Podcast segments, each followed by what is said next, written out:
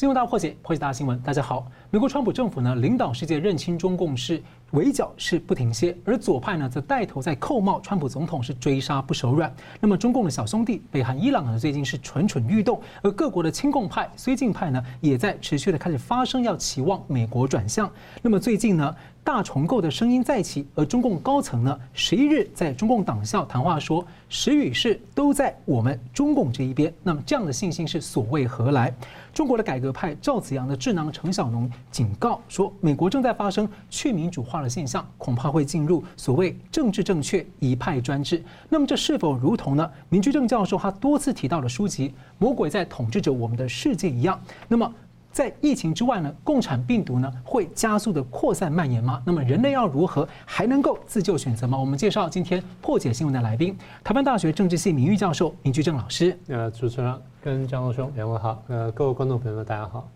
总体经济学家伍家荣先生。啊，主持人好，明老师好，各位观众大家好。而距离一月二十号呢是倒数五天，而川普总统本周有两次的公开谈话了。那么是十二号在德州阿拉莫美墨边境墙的谈话，他提醒美国的言论自由呢正受到侵犯。那他也批评说，左派适合弹劾总统呢，现在形成了一个最大最邪恶的猎巫行动，会引发民众巨大的愤怒和痛苦，对美国相当的危险。那么呢，十三号是在白宫敦促所有人在一月二十号之前不要参加任何的暴力活动、示威、破坏活动、违法行为，来确保和平的过渡。我们先请教两位啊，怎么看川普两次的谈话？先请吴老师。哎，川普这个在阿德州边境这个阿拉莫的讲话一次，啊，谈到了那个言论自由的问题，因为他被社群媒体这个集体封锁，啊，这个是很罕见的事情。可是我们先看一下哈，美墨边境这个围墙，当初是川普竞选的时候一个重要的政见哈，是它其实就是两条大的政见，一条第一条叫做对付非法移民，因为非法移民进来以后啊，除了强调，哎抢到美国很多的工作机会之外，将来啊随着 A I 人工智慧、大数据、五 G 通讯这些技术创新推行下去的话，光单单是一个无人驾驶的汽车。就可能会让很多司机的工作哈不见了，那这个到时候呢，这些失业哈可能需要那个非法移民所抢的那些工作，可能要挪回给美国人自己，所以他一他一直在防对付防堵这个非法移民的涌进来，那这个在德州边境盖围墙就是这个意思，那这个动作。曾经闹到联邦政府预算他不肯签，造成联邦政府关门创那个时间创历史记录。那这些动作都让美国社会底层看在眼里，知道川普是真心为他们争取就业机会。哦，所以这个本来这个强的含义在这里。可是他去讲话的时候呢，就开始针对目前的情况提到言论自由的问题啊，他被封锁。然后呢，回来白宫以后，他提到这个在华盛顿的示威要和平啊，不要搞暴力啊。那这两个谈话呢，当然是针对目前的时事了哈，但是呢，它却有相当相当高的象征意义啊。这个象征意义呢，以这个阿拉莫这个例子来讲的话，原来这个地方呢是德州，原来是墨西哥的啊，然后呢，它会独立就是因为这个阿拉莫之战啊。然后呢，当初有两百个人左右要来防守这个阿拉莫这个城，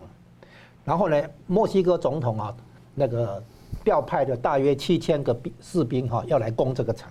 就是两百个对七千个，好，然后呢，这两百个人里面有很多算是高手，来帮助这个守城的哈，守城的人专叫 Travis 哈，他要守这个城，然后呢，到最后他讲了一句名言，大概就是不自由无宁死哈。那因为墨西哥那边是违宪，他们不接受这个墨西哥那边的这个政治上的这些做法，所以呢，这个抗拒，抗拒以后他要来。那个征服他啊，然后呢，这两百个人哈、啊，这个抵抗得很凶，他他们杀掉的对敌人大概有十倍以上，但是最后的最后，他们还是被全部阵亡，全部全部都牺牲了。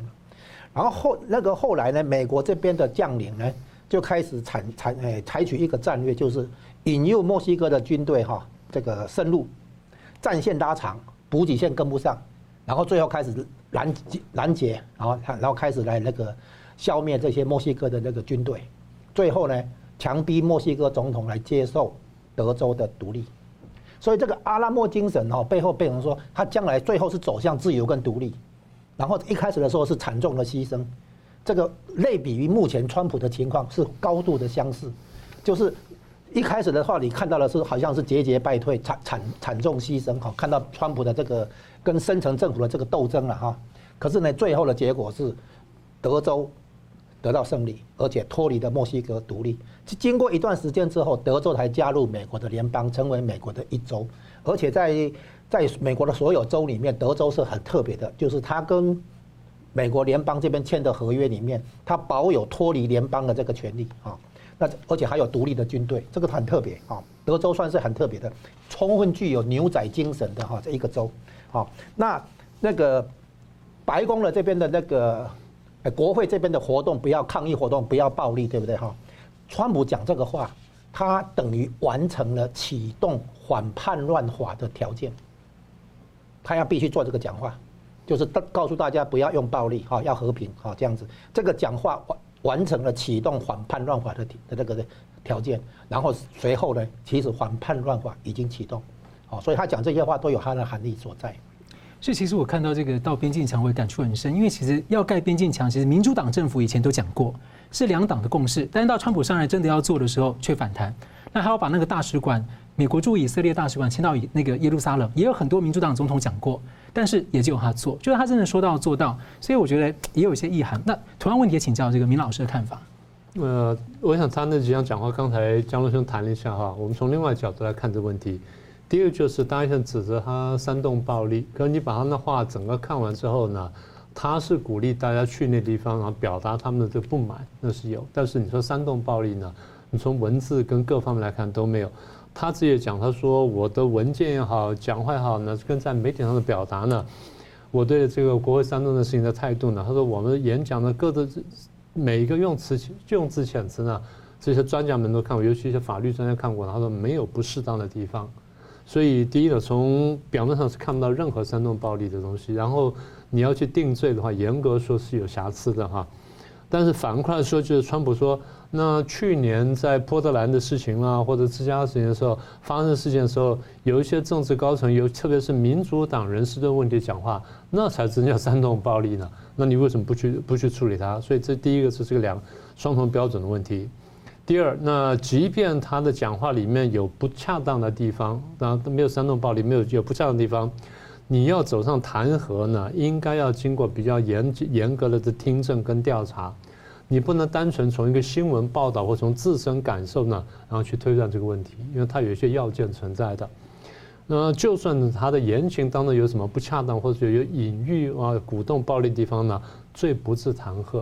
因为这对很具体，我因为你是学校法律，你很清楚。当时他说啊，冲进国会里面去干什么？那那个是煽动。而我们在那抗议啊什么等等，那是我的权利，对不对？你呼吁人家抗议的权利，美国是允许这个游行跟抗议的呀。这第二点，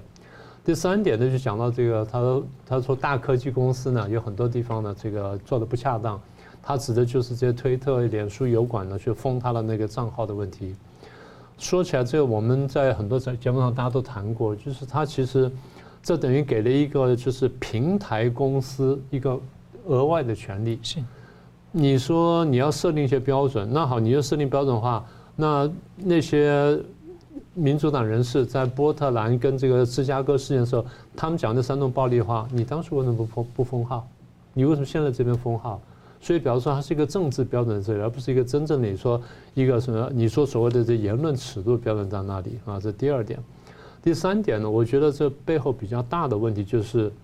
川普其实点出来，但是讲的比较轻哈。那你们这样会制造更大的问题，意思就是说，你这样使得大家不能讲话的时候呢，防民之口胜于防川。美国是一个这么多年来很自由的社会，然后它很多东西是有法律保护的。今天你这些大公司、大科技公司呢，等于是跨过了法律，或你在执法的时候呢，这已经是个大问题。第二，你在执法过程当中，你严重的偏颇，然后抹杀了一部分的法律权利的时候，这样会使得人们不相信游戏规则。呃，民主政治当中呢，大家最基本相信就是游戏规则。游戏规则到什么地方呢？大家相信它。过去我会讲过说，民主政治不是要求大家非非要大公无私，不是这样的。民主政治保护每一个人的私权利，保护到最大的极致，但是留下一个大家共有个空间出来，就你有你有最大的私有空间，你有最大的私有空间，你有最大的私有空间，然后大家围出来之后，中间有一个东西它是不到的地方，那个叫公有空间。公有空间是大家共享的，就是执政党也好，或反对党也好，或其他在野党也好等等，大家共享的。所以这样才是民主政治下面游戏规则。如果说今天这些大公司也好，或者反对党所作所为也好，已经破坏了大家对这个公有空间的这个认识，就破坏游戏规则的话，那民主政治会失败的。我们最后可以谈这个问题哈。那刚才江龙兄谈了阿拉莫之战，那其实是一个非常精彩的战争。美国把这战争视为叫做什么？自由意志下的勇气跟牺牲精神的象征。嗯，它当然不完全代表美国精神，但至少代表了说，呃，德州呢，德克萨斯州呢，当时去脱离墨西哥，然后他去追求自由呢，这么个过程。所以当然后来呢，有人把它放大成为美国精神。那你这样说也可以，但是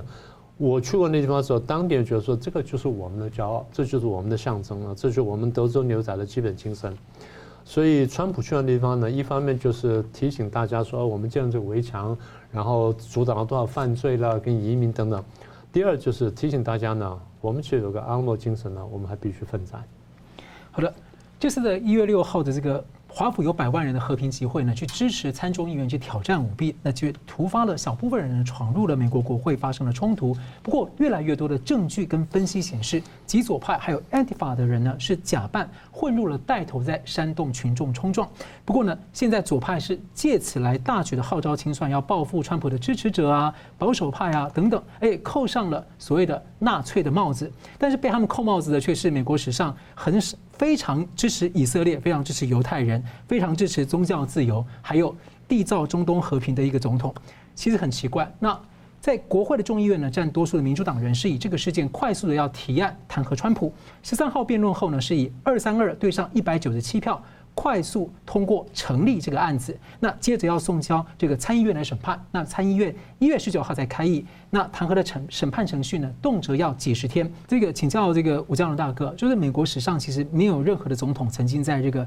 呃弹劾案被参议员定罪，那也没有在任期结束之后才在这个参议院被审判定罪的前例。所以你怎么看说这个案子现在在呃众议院成立了后续的发展跟效应？而且已经有共和党议员一月二十一号啊，他说要提弹劾条款来追究拜登跟他相关家族的乌克兰等等的丑闻。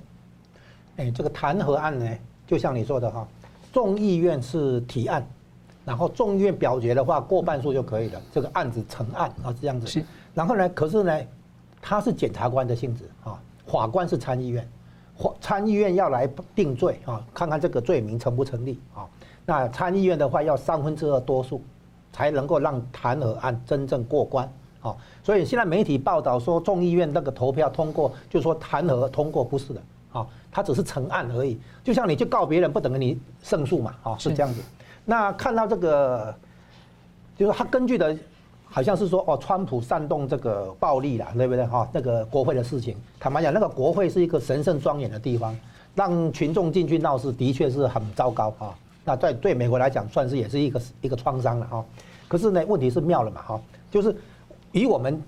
台湾看到那个街头抗争的经验啊、哦，有两个情况。一个就是说，到底是先暴后震还是先震后暴？哈，那个警方一定说你们暴动，我们镇压你哈。那可是呢，抗议的群众一定说你先镇压我，我们才暴力反回回应嘛哈。那这个东西就有争执，对不对哈？可能会引诱你先，哎，先先有暴力行动，然后就镇压就师出有名嘛。这是第一个。第二个呢，干脆派一些人混进去你们那边，然后让你们来攻击警察。那警察出出手就说哦，因为你们暴先暴嘛哦，我再来镇压你们。那现在的这个这个情况啊，就变成说，诶，双方应该心里都有数，就是川普这边也有准备，所以民主党那边呢派那个 Antifa 啦、B L M 然后黑命贵这些人混进去那个川普支持者那边去闹事，到时候嫁祸给川普支持者，要川普这这边来背啊。然后呢，没想到川普这边呢也派特种部队混进去Antifa跟那个黑命贵这边闹事的这边去干什么呢？就是去把众议员的笔电拿走。啊，这个是重要的证据收集工作，趁乱哈做一些事情，然后呢，现在那个民主党这边才发现说他们又被算计了哈，又掉了陷阱。就是理论上他那个警察哈根本不会让群众进去的，你现在可以看出来，有很多场合是警察表面上是节节败退，其实就是让路啊，甚至于有警察带路，还有直接打开门的，哎，对对对，还有直接打开门的。所以其实呢，那个怎么讲，这里面有很多的这个不寻常的地方了啊。到底警察是不是放人进来啊？放了放什么人进来？对不对？那进来的人互相设局的感觉。哎，对对对对，这就是你讲的这个东西。说这到最后搞不清楚，所以然后呢，川普赶快出来讲，哎，大家要和平，不要暴力，暴力不是我们美国人的要的东西，怎么了？那这个话等于再补补一下了哈，等于是好像剧本里面到到这里他补一下，然后表示他态度很坦荡了哈，是这样子。好，现在问题是民主党这边为什么还要在剩下的几天里面还要去做这些弹劾？当然是要阻止川普以总统的那个地位去发动戒严啊，还是反叛乱法这个，他们其实知道川普没有要戒严，因为川普自己讲过他们要戒严，但是呢很担心这个反叛乱法。反叛乱法呢，就是民主党这边还有共共和党这边反川普的这个阵营，或者说我们通称深层政府这边最怕的嘛，所以他们要把川普移掉，是这是第一个。第二个，他们宣称要阻止川普在二零二四回头参选，啊。这第二个，第三个其实还有个目的，就是啊测试共和党那边配合度，因为他们很多行动的话是民不是民主党在冲而已，共和党那边也有很多人要跟着跟进的哈。你要三分之二多数，肯定要共和党。那个那个反否决的时候，就是共和党人有有跟着那个投票来反对川普嘛哈。所以呢，民主党在测试共和党这边的配合度，等于也在做撕裂共和党的这个政治操作。所以呢，这个弹劾案本身不会过，所以他们一定要不完白不完，反正责任在参议院不在众议院，所以众议院让他通过，然后来测试一下共和党那边哪些人配合，哪些人不配合。不过，即便在美国的主流媒体这样子大肆的渲染情况之下，美国的民调还是显示大多数的民众是认为没有这样逼弹劾的必要，而且可能会更撕裂。那所以我要请教这个明老师，你觉得为什么说裴洛西他们必须要非要做到这一步，背后有什么结构性的原因？我现在看起来就是裴洛西当然蛮重要的，但他可能只是台面人物，我觉得背后可能另有其人。刚才这个江论生提到一个观点很重要，就是深层政府哈。那有人把它称为华盛顿沼泽，有人说是深层政府，这两个严格说不是一个概念。华盛顿沼泽呢是在聚集在华盛顿 D C 的呢政商啊各方面勾结了，或者官商什么的呢，是这么大一批就既得利益分子呢，叫做这个华盛顿沼泽。深层政府原来指的是政府里面的一些特别单位，特别是跟国家安全相关单位，比如说情报局啦、调查局啦，然后国家安国家安全局啦什么等等，然后跟这个国家安全会议啊，那这些人马，还包括什么呢？还包括就是参众两院相关的委员会里面的这些那些人物，所以呃，严格说就华盛顿沼泽比较大，深层政府比较小。那么可能核心是深层政府，那么华盛顿沼泽外面这些呢，只是跟着分一杯羹的，当然有的分的羹非常大啊，那我们等一下就会讲到。所以第一呢，这个它是这么一个结构；第二呢，为什么看起来这次川普敌人这么多呢？上次我们不是数过川普有这个七八个敌人或七八方面的敌人吗？为什么这样子呢？因为川普在进来前他看到的东西。我记得在二零一六年大选的时候，他讲过深层政府、华盛顿沼泽什么，他讲过这个东西，讲过七十几遍。他去年五月份的时候受访还特别说，他有机会清除掉深层政府，只要时间够。对，所以第一呢，二零一六选举还是讲的话，这样就可以了解说，哎，为什么好像大家一直有在 D C 或在这个美国的这个情报圈呢，或者新闻圈呢，一直有人很不喜欢川普，一直在挖他疮疤什么的，然后搞通俄门，搞他搞了四年，最后证明是无罪的。那表示说呢，大家认为他是玩真的，他真要清掉这个深层政府。那么这深层政府盘根错节到一个地步呢，大家有人外国人已经有人形容他说，他像是一个封建结构，不太能动。所以历任总统知不知道这东西？知道这东西，但是敢不敢碰呢？不太敢碰。你是深层政府全坏吗？不是，他真的是他们认为他们捍卫美国的核心价值，美国的国家安全。那他们对美国国家安全界定是比较特别的，一部分呢就跟大部分人相同，一部分可能有他们自己的这个所谓议程或他们的目标。这就使得说他们在每一次总统上来的时候呢，跟总统会发生冲突。所以每一个新总统呢，对华盛顿不够熟悉的，或者说讨厌深圳政府的，都会跟他发生冲突。那么，所以有的时候大家常常讲说，美国总统是不是被这些人杀掉了都不知道啊，比如甘乃迪什么，大家就要怀疑这件事情，可是一直就查不出证据来。所以川普对要对付深层政府呢是一个很真实的事情，然后深层政府也知道，所以深层政府呢有些地方呢，当然你说推动国家安全呢他会配合，但是当这个川普真正要来处理深层政府的时候呢，那深层政府肯定会反击，这就产生一个很核很核心的问题了。好，那么当这个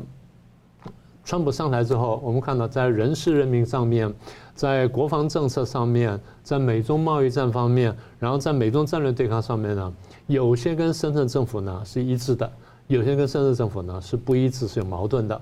那么深圳政府它还往外还可以延伸到什么呢？最简单的延伸到这些国家安全相关的一些业务的承包商，再来呢就是这些大的这个科技公司，因为他们跟着国防工业有很密切关系。再来呢，就是这传播媒体，再来就是社交媒体。所以，当川普在各种政策上面，他去抽干深圳政府或对抗华盛顿沼泽的时候，他刚刚讲了，给我足够时间，我能够做这件事情。那现在问题是，我们常常觉得说，那习近平不是讲说改革要二三十年才能完成吗？那我们看很多国家改革呢，真的是需要很长时间。川普四年做到这一步呢，然后现在还能活着，坦白说也不太容易。好，那现在问题就是，好，那双方对抗到这么激烈的时候，啊，到底是谁胜谁负？现在就看说，川普能不能用他的理想主义打动到美国政府跟美国社会的一些人，愿意说恢复美国的原始的立国民主精神而来支持他，这是很关键的问题。如果说他找不到这么一批人的话，那他真的变成孤家寡人。现在表面上看起来呢，呃，挺他人不太多。但是以我接触情况来说呢，我知道美国政府里面有些人呢是很认同他理念的，是真的认为说被这些深层政府啊、左派什么的把持了美国社会、美国政府之后呢，美国社会呢被有意识的带向左转。所以那时候我不是形容过一次吗？我说美国社会有一次这样左转，这边就出现裂缝了。然后保守派觉得说，哎，你们把社会拉歪掉了，我想把社会拉回来的时候，中间出现这个裂缝，大家说哦，你在制造分裂。哦、所以老师就说，其实深层政府里面呢，也有很多是不错的人，是，但是就是他们认为，就是因为你盘根错节，而是可能两百年的时间一直走，一直走，一直走，很多的利益跟纠葛，然后一路的走过来，还有还有组织惰性跟惯性的问题。是，是那很多盘根错节的时候，这时候他想动，他也不知道从哪动起，或者他在里面动，这系统本身可能也出现问题。然后在川普在外面想要进来处理的时候，他认为说，你打断了我们的逻辑，第一打断打断逻辑，第二你影响了我们的财路。简单说，我们的名利权位情都受到冲击，所以我们不能忍受的东西。那为什么你看起来好像深圳政府里面两党都有呢？有民主党，有共和党呢？当然民主党比较多，共和党比较少，这就既得利益阶层。所以加起来呢，叫华盛顿沼泽。然后深圳政府里面很核心的那一块。是，好了，我们休息一下呢，休等一下继续回来讨论。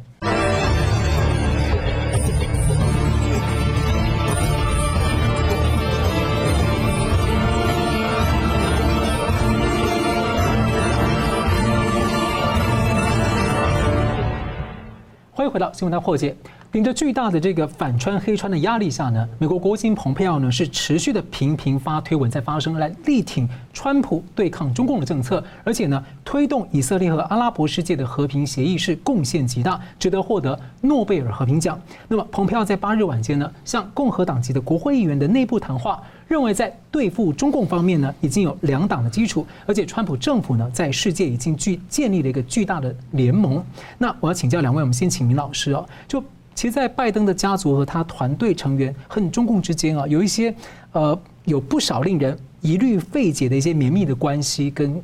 问题要待解。那在一月二十号之后呢，川普对抗中共这种反绥靖的路线哦、啊，改变过去四十年的格局，是否真的会如蓬佩奥说的这个新的路线有两党基础，或者说这个两党基础啊究竟有多坚实啊？尤其说在选举舞弊还没有被厘清的情况之下，说不定可能多了一些把柄或未爆弹。那我们呃，第二个就是说，那印太战略主导这种全球的这个对抗中共的联盟有没有可能会紧缩？那还来不及的机制化，特别就是说，可能类似北约这样的一个印太抗共网络会不会夭折？嗯，当然不能排除这种可能性了。我们先回溯一下这个事情的开始哈。在两千年到两千零一年呢，中共参加世贸组织。那我们看见之前它的改革开放从七零年代末开始呢，走到那个时候呢有一定的成就，那这段我们大家都看见了。可中国大陆的经济真正开始飞跃呢，是零一零二参加世贸组织以后。参加世贸组织之后呢，他利用了这个不公平的竞争的手法呢，占尽了便宜，然后最后呢，大力发展经济，吸收了很大的钱呢，进了这个中国大陆里面来，然后最后呢，一下就变成退到这全球第二位。在这个过程当中呢，华尔街也好，然后美国的高科技公司也好呢，因为贪图中国大陆市场呢，其实是玩了一些不太正当的手法，也就是简单说就是勾结中共的上下层官员。然后最后呢，以让利的方式呢，进到了中国大陆里面去。那什么让利呢？简单说，用商业机密跟科技机密去换取商业机会。那么中共是一个人治的社会，那你一旦这样做了让利之后呢，然后看起来我国家得到商业的机密的好处跟科技机密的好处，所以我让你进来。那么这样实质上是伤害了美国的竞争力，这第一层。那么也就是说，这些公司呢，用自己的公司小利，然后呢。去然后牺牲了国家大利，去换取了公司的小利而已，只是这样子。那么中共呢，在这这这么多年当中，因为钱多了嘛，他能够运用筹码就多了。他发现就是资本主义真的是爱钱，哪一个国家资本主义都爱钱。这很早列宁就讲过的话，他说好，那我们就要这么做。我们用大外宣的方式呢，去宣传美国，去渗透美国，去分裂美国。现在看得慢慢成功了，这我们过去讲过左右对战的时候，你讲过这一这一点。第二，那你说为什么美国过去很多任总统没有看见？这些总统呢，我们现在看呢，或者被收买，嗯，我们就不点名了。那或者呢是比较真的是无知，他没有看到这么深，没有看到这么远，所以被渗透呢没有什么感觉。我们现在看见就是川普上台之后呢，看见了中共渗透的问题，看见了中共伤害美国的程度之深之广。然后也看见美国这个公司呢，跟中共勾结呢，然后其实这个让让出了美国利益呢，伤害到美国，所以他高举了反共大旗。那么搞到现在呢，搞出一个规模出来。那我们过去提过，我们说他是二零一八年打造的全球反中共大同盟，而当时出来讲话的第一个人呢，就是副总统彭斯，啊，他在二零一八年十月四号的演讲。所以当时我们已经读出的东西，然后所以。我们说川普在打造的东西，然后慢慢现在看了一步成型，呃，慢慢在走到什么呃美印美印加什么的美印加美日澳那四方同盟，所以这四方同盟现在慢慢打出基础来之后呢，到这个时候呢，有可能破局。我不是说他们不反共，但是这么坚强都没有可能破局。我们过去提过，我们说拜登的战略排序有问题，他一直把俄罗斯排成敌人，然后把中共排成一个竞争对手。如果是这样的话，我一直在问我说，那你拜登就算上台的话，你怎么面对美中贸易战？你是不是认为说这么大的贸易逆差可以忍受？那不然的话，你拿什么办法来对付中共？第二，那如果你用了这个问题的话，那美中贸易协定你要不要修改？修改到什么程度？第三，中共偷窃美国的高科技，偷窃各种机密，你要不要过问？第四，中共大外宣渗透美国，割裂美国，你要不要过问？香港问题、武汉肺炎对美国造成伤害，你要不要过问？所以这些事情呢，也就是摆在这里问题呢，那你是必须面对的。那所以现在我们就看到两面，一方面就是川普的政策呢，你说留下这么多遗绪，对于拜登来说呢，还有一定的拘束力。但反过来说，拜登上台之后，他就是总统。如果川普能推翻那东西的话，拜登也可以推翻这些东西。所以我才说，这可能性是完全存在的。那我觉得一个比较大的问题就是，那硬盘门的故事到底是不是真的？如果硬盘门的故事，当然现在看起来就是，呃，拜登家族跟中国大陆的确有各种各样的关系。那如果你说川普当年通俄门有问题的话，那拜登的通中门呢，可能更可以成立。那不要说通乌门了，通中门更可以成立。那你说乌克兰不是美国的战略对手，不是敌人，那如果中共的话，你你怎么认定？所以在这个情况下，如果硬盘门的消息是真的，中共很可以拿着回头来去勒索拜登，到时候你拜登怎么面对？所以一方面就是中共拿不拿东西出来，二方面就是你拜登要不要调整你的战略排序？而如果调整战略排序，中共真的把东西拿出来之后勒索你的话，你你这总统怎么做？所以我觉得这是很大问题。那你说有没有可能动摇？我在这情况下是有可能动摇的。同样问题，请教吴老师你怎么看？好，这里从深层政府联系到中共，联系到美国的这个所谓抗共联全球抗共联盟这个问题，我现在讲几点啊。第一个，这个深层政府呢，那个英文叫做 Deep State 啊，那简缩写叫做 D S 啊。那这个事情呢，就像刚才明老师已经提到哈，就是当二零一六年当年川普第一次选的时候，就已经一再的在提这个深层政府，以对抗深层政府来自居哈。这件事情大家都可以查得到的哈。他在大选前几天哈发表这个演讲哈，让他得到很大的支持，很多社美国选民哈才明白说哦，原来川普有这个使命感啊，要对这个盘根错节的这个利益集团哈宣战一样。不过主流媒体都说这是阴谋论。我我说当时哈，当时这个川普就已经在提深层政府。我的意思是说，我们现在讲深层政府不是我们编的剧本，没错，是川普自己在大选竞选的时候就已经在提这个概念啊。是，这是第一点。然后第二点呢，也是明老师刚才有提到哈，就是深层政府不是只有民主党，也包括共和党哈。就是说，它其实是一个跨党派的。换句话说，川普等于在同时对抗民主党与共和党里面的既得利益阶级。所以他代表的等于是什么？非既得利益阶级，是普罗大众、社会底层。他面对的既得利益阶级是有民主党人也有共和党人的，所以他这场战争不是民主党传统上民主党、共和党的这个这个战争，不是不是党派之之争，而其实比较更大的成分比较接近阶级之争，就是既得利益阶级啊跟那个普罗大众这样的一个一个对抗啊，这是第二点。那第三点呢？深层政府呢不是局限于美国里面的，它是跨国的。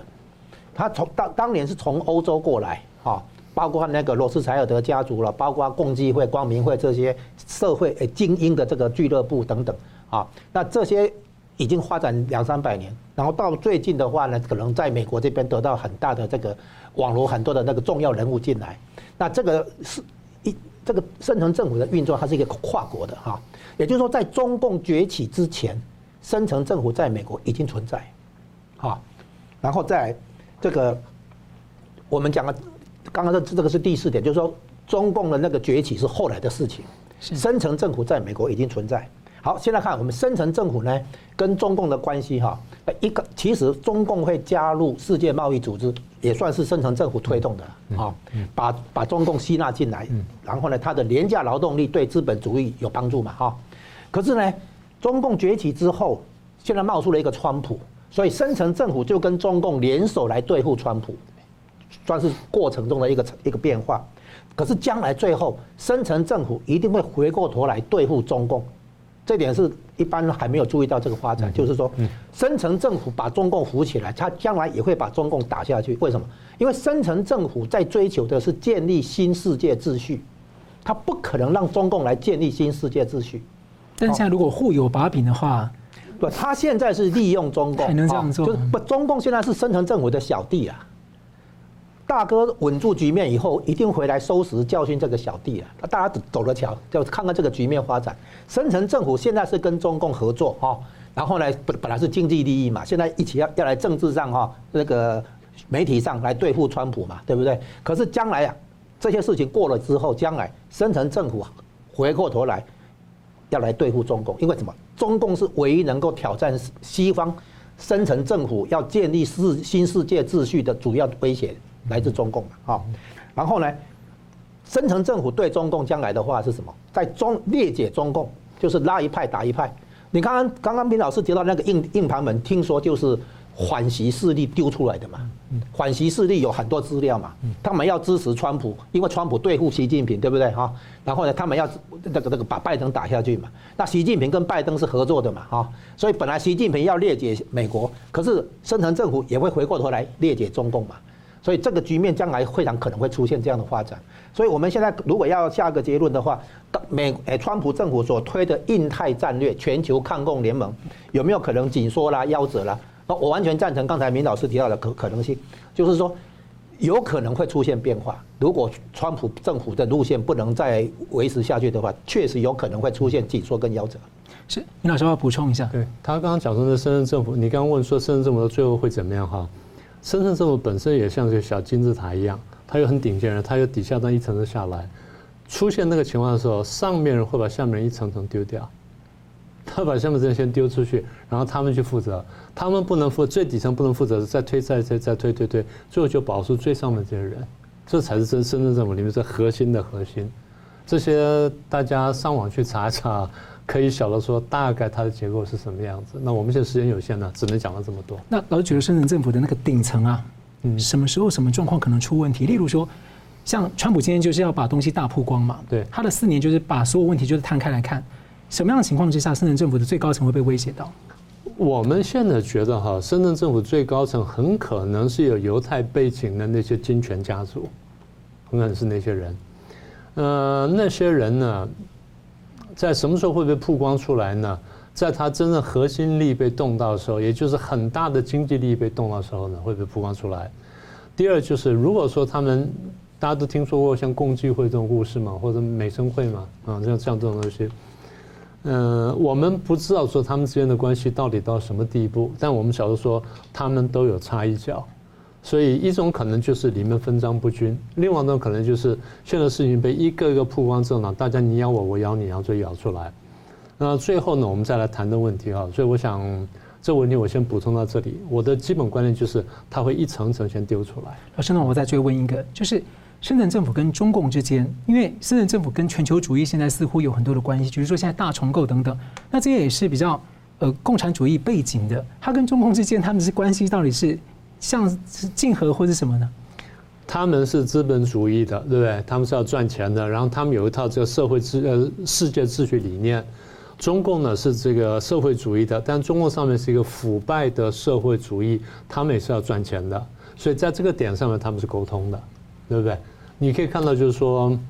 呃，华尔街经常雇佣中国中国大陆的官二代去当门神，你就晓得说他们之间的关系，这是其中一层而已。所以这人将会慢慢会抛掉，然后最后才到最上层。好，我们希望之后呢有时间跟机会能够好好谈谈这个问题。好，我们休息一下，稍后马上回来。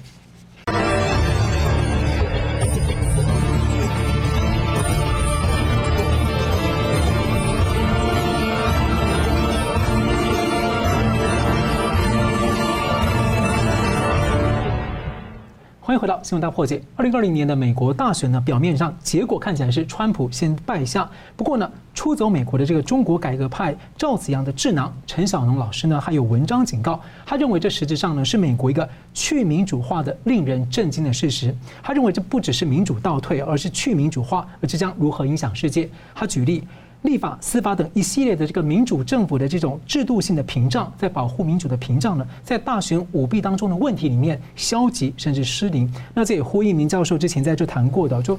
各种应该制衡的这种分权，加上媒体啊、社群平台等等，却集中在一起。那陈小农就很担心说，这个大选舞弊啊，恐怕意味着美国未来有可能只剩下民主的制度形式，那进入这种左派所谓政治正确派的一派专制。那他探究原因呢？他认为这个原因是持有美国传统价值观的人们，那长期来他们的宽容等等呢，他们失去对马克思信徒的警惕。他把这种可能动摇美国民主制度的势力呢，看成是他们同样是尊重民主制度的政治竞争对手，那忽视了这势力背后去民主化的野心，也就是他们忽视的不只是中共的野心，还忽视了他们境内这样的一个这些人的看法。所以请教两位，我们先请明老师，我们观察美国大选以来，人民的选票恐怕有被舞弊夺走，那言论自由也被科技巨头跟极左派压缩，持枪权力现在也被锁定，可能要被大幅的限缩，甚至可能未来会拿掉。所以宪法保障的这种人民自救对抗的最基本的权利，都在快速的消失限缩当中。所以您认为美国下一步会如何？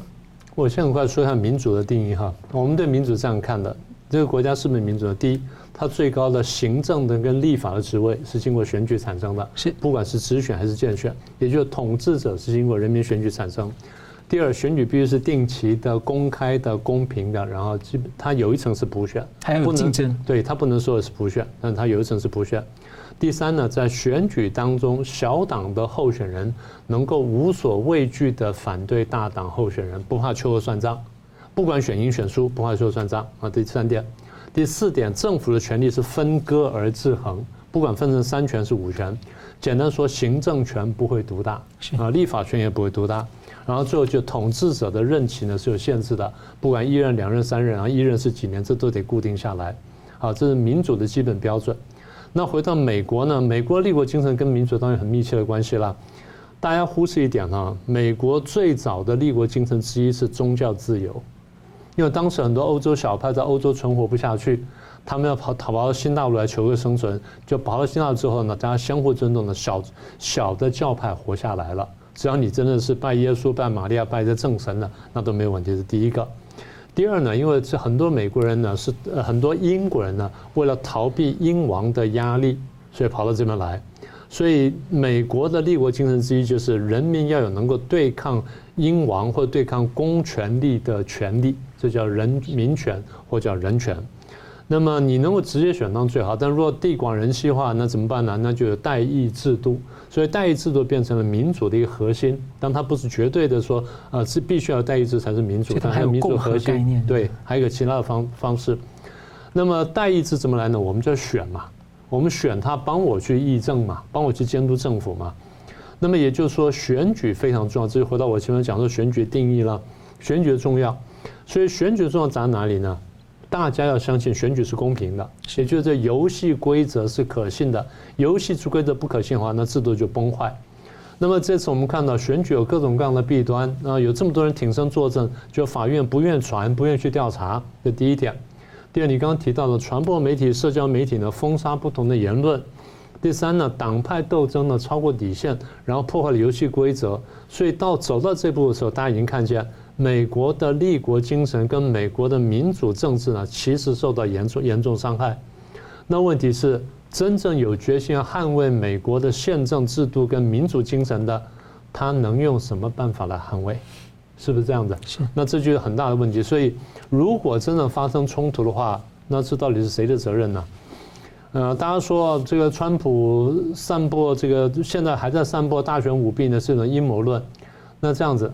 民主党四年前川普在当选之后就说川普不是我们的总统，那是不是分裂国家？那然后讲说川普呢这当选是不公平的，因为他是勾结俄罗斯才当选的，那他是不是在抹黑总统？他是不是在是不是用同样的标准应该去评判他？那么这四年下来，他用各种各样的办法呢去缩去这个缩小了他的功劳，然后张大了他的缺点，那这本身是不是抹黑？好，这是第一个。第二，你说川普讲到这是选举舞弊，他如果觉得有舞弊的话，你说他要提出证据。反过来，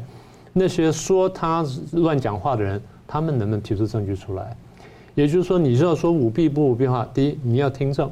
第二你要调查，然后再来，如果说你真正要到达弹劾的话，我说除了听证调查之外，你真的还有一个审判才能走到那一步啊。这第这第四点。第五点就是有人说啊、哦，川普在做这事情是破坏民主，他是破坏，他是希特勒。坦白说，他只是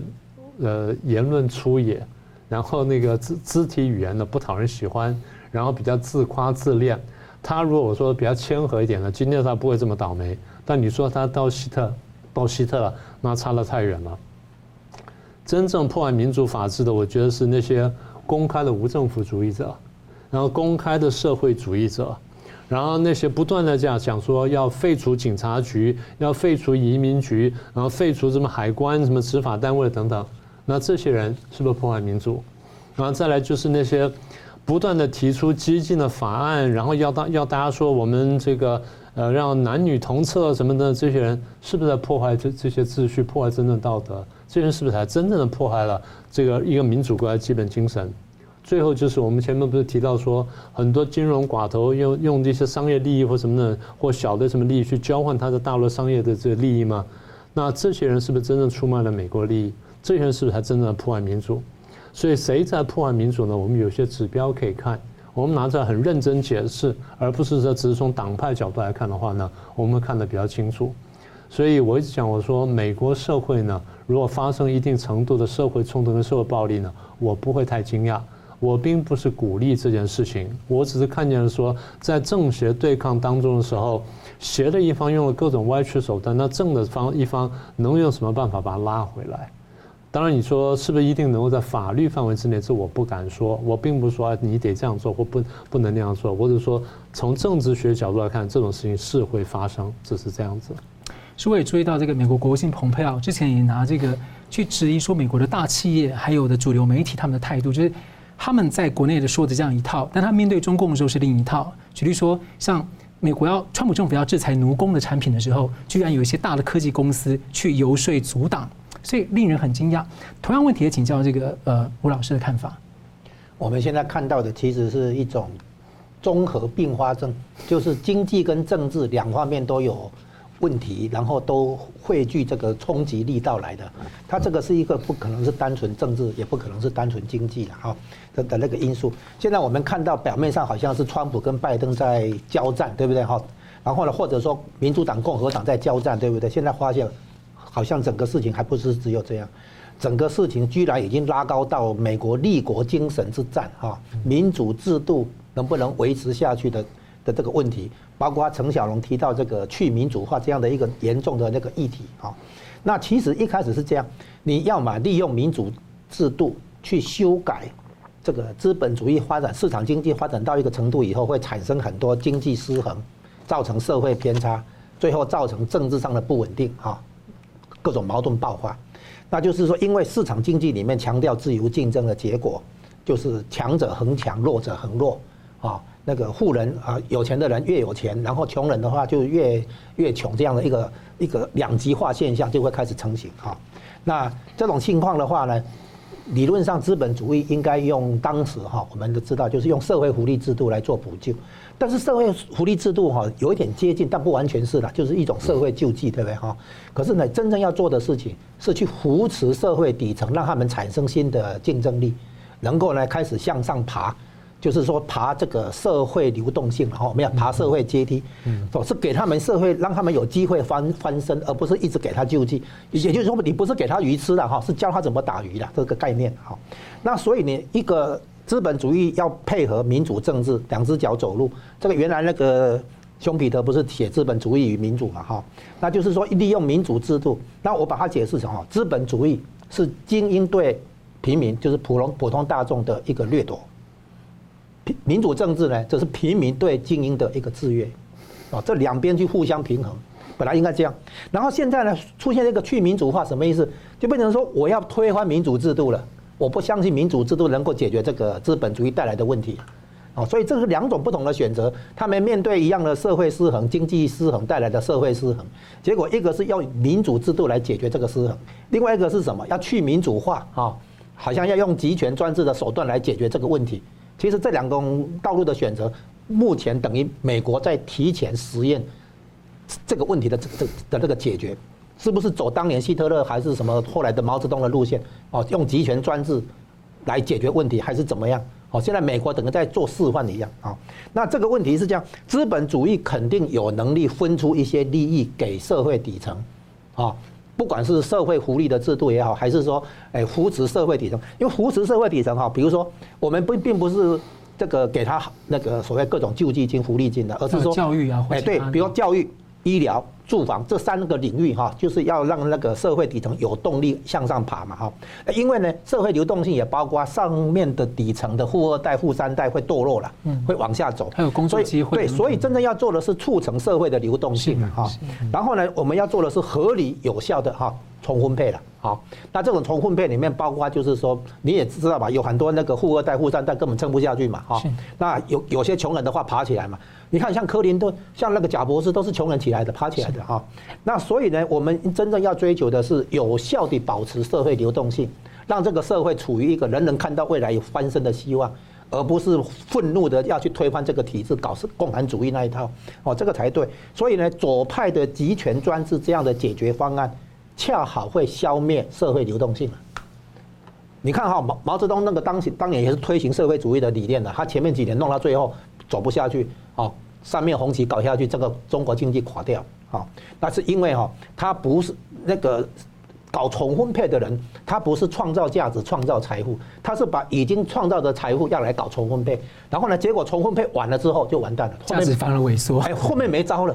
所以呢，我们不能说因为社会主义就去抹杀资本主义了啊，但是资本主义的确会产生问题，所以要去修补资本主义的问题，哦，用民主政治啊，而不是说去否定它了啊。那比如说我们讲民主跟共，哎，跟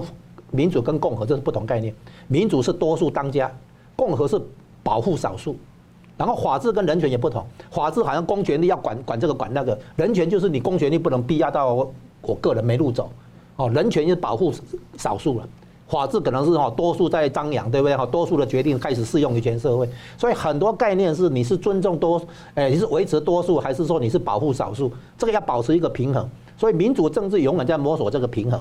啊，从经济社会到政治领域都是这样子。所以我们如果去不要以为说左派讲的东西叫做政治正确，其实不是。在美国的话，真正的政治正确是保守的价值观。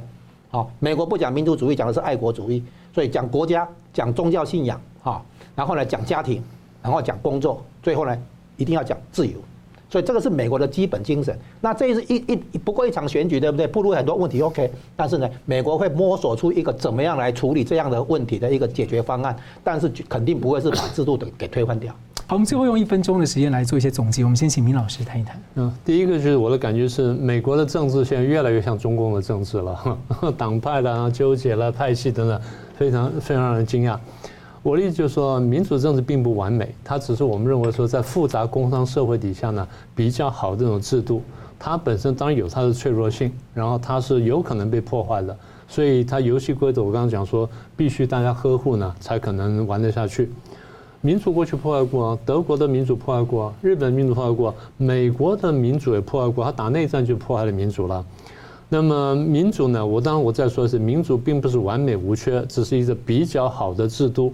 那么不管怎么说呢，民主捍卫人权、捍卫民权，它毕竟是优于独裁的，因为独裁政府它就压迫每一个人，它只让少数人得利而已。民主刚刚讲说，民主跟共和加起来呢，保证了社会的流动性，也保证了社会的基本的公平。我觉得这是我们大家真正追求的东西。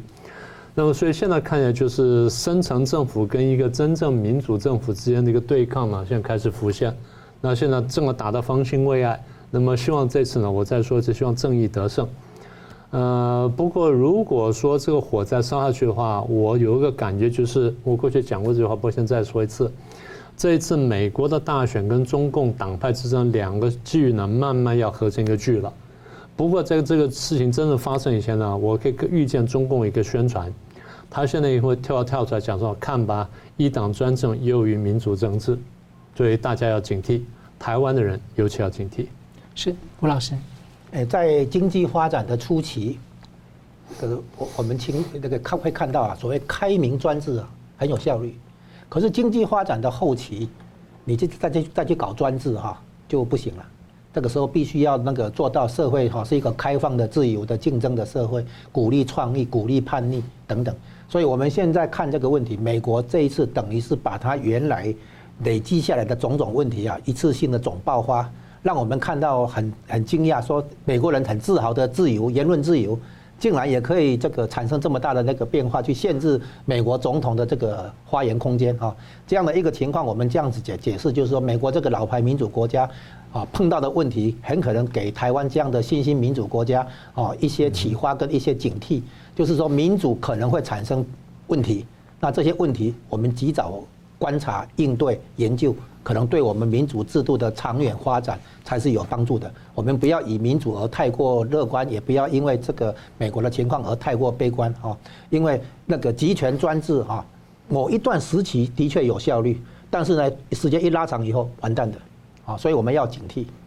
是，其实我记我记得这个民主的检讨的问题，最声音最大的时候在在二零一三、二零一四的时候，当时西方的国家很多。这个重要的高层，他们就说、哦、我们民主是很需要检讨在效率方面。当时，然后中共当然就大肆的宣传他们的模式。但是到川普上来之后，这川普带出来的效率跟整个国际的改革，反而这样的一个声音，就是让那样的声音已经整个大为消退，却因为这一次选举舞弊的问题，这些事情再被讨论出来。所以看起来，二零二一年真的是很需要反思。吴老师，我补充一句啊，说为什么经济发展的前期，所谓开明专制会有效率，也包括我们蒋经国时代啊？为什么？因为经济发展的初期要补什么课，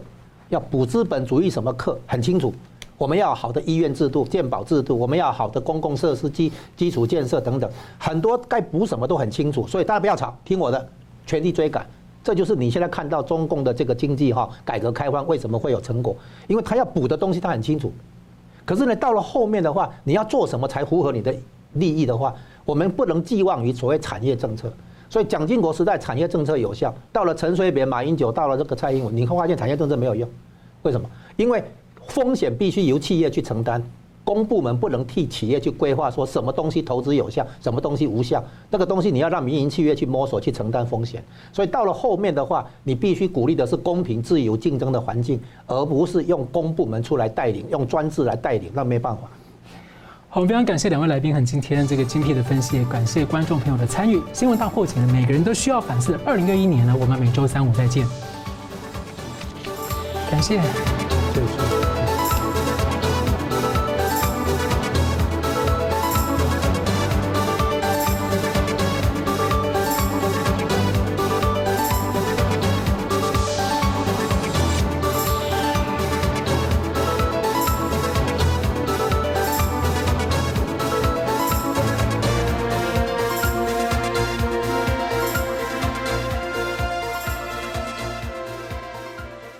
观众，感谢您的收看和支持。如果您喜欢我们的节目的话呢，请记得按赞，并且订阅我们新闻大破解的频道，并且要记得要开启旁边的小铃铛，按下去之后呢，会定期的接收到我们最新节目的通知。那么，如果您对我们的节目呢有任何的感想或心得的话，也欢迎您在下面的留言区留言来和我们交换意见。新闻大破解的节目呢是定期更新，每周晚上九点半会定期更新。我们下次再见。